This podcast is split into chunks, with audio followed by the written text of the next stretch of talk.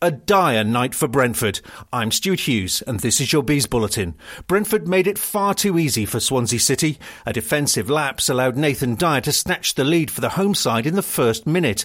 Dyer added another before half time, with Daniel James scoring Swansea's third. It was our heaviest defeat of the season, and for a second successive game, Brentford managed just a single shot on target. We've now gone four games without scoring for the first time since September 2010.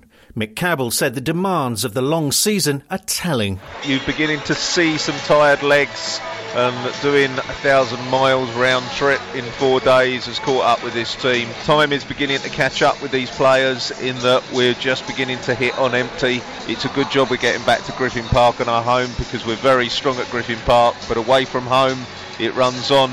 Two wins out of 20. Swansea played tactically well. We gave them two goals in the first half with four defensive errors. We played a little better in the second half, but Daniel James's goal 10 minutes from time put that to bed, and we go back up the M4 being well and truly beaten tonight. Thomas Frank offered no excuses. We can lose, okay, we know that's football, but I think the performance we put into first half was under our normal standards. It was slightly better second half, but first half is, is not good enough, uh, no matter that we concede an early goal or, or not. So we, we are um, definitely not satisfied with that, and we need to sort that out as quick as possible. There were no excuses from Ezri Konsa either. We just wasn't good enough today.